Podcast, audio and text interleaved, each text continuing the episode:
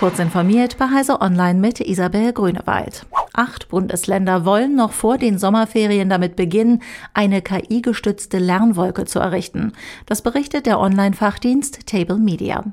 Die geplante neue Schulcloud soll demnach in einem ersten Schritt den Leistungsstand von Schülerinnen und Schülern diagnostizieren. Danach soll das KI-gestützte System ihnen auf sie zugeschnittene Aufgaben zuweisen. Bei einem Praxistest soll es langsameren Lernenden gelungen sein, ihre Lernergebnisse nahezu zu verdoppeln. Auch Kinder mit bereits höherer Leistung hätten sich noch einmal steigern können. Das 55 Millionen Euro teure Projekt finanziert sich aus dem Budget des Digitalpakts. Der russische Inlandsgeheimdienst FSB wirft dem US-Nachrichtendienst NSA vor, dank Apple mehrere tausend iPhones mit einer speziellen Schadsoftware auszuspionieren. Wie der KGB-Nachfolger auf seiner Homepage erläutert, habe man eine bislang unbekannte Malware entdeckt, die von Apple eingebaute Schwachstellen ausnutze.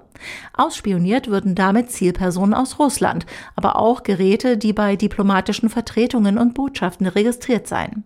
Details zu den Vorwürfen gibt es nicht.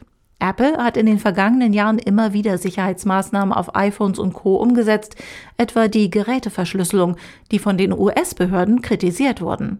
Der jetzt erhobene Vorwurf, absichtlich Schwachstellen für die NSA in iOS einzubauen, ist angesichts dieser Vorgeschichte besonders bemerkenswert. Amazon soll zusammen rund 31 Millionen US-Dollar zahlen, um eine Klage und eine Beschwerde der US-Verbraucherschutzbehörde mit einem Vergleich beizulegen. Der Konzern soll mit seiner Sprachassistentin Alexa über mehrere Jahre hinweg Sprach- und Geolokalisierungsdaten von Kindern und Jugendlichen gespeichert haben, obwohl die Eltern die Löschung der Daten eingefordert hatten.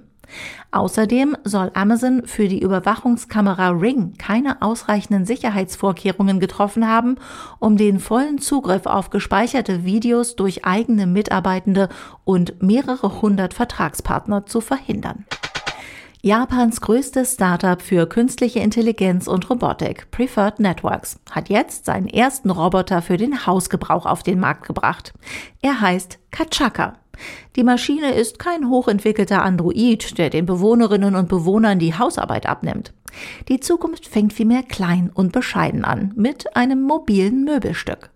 Das Robotersystem besteht derzeit aus zwei Einheiten, einem Regal auf Rollen und einem miniaturisierten flachen kastenförmigen Sattelschlepper mit Kameras und Sensoren, der sich autonom im Raum bewegen und auf Befehl verschiedene Rollregale herbeischaffen kann.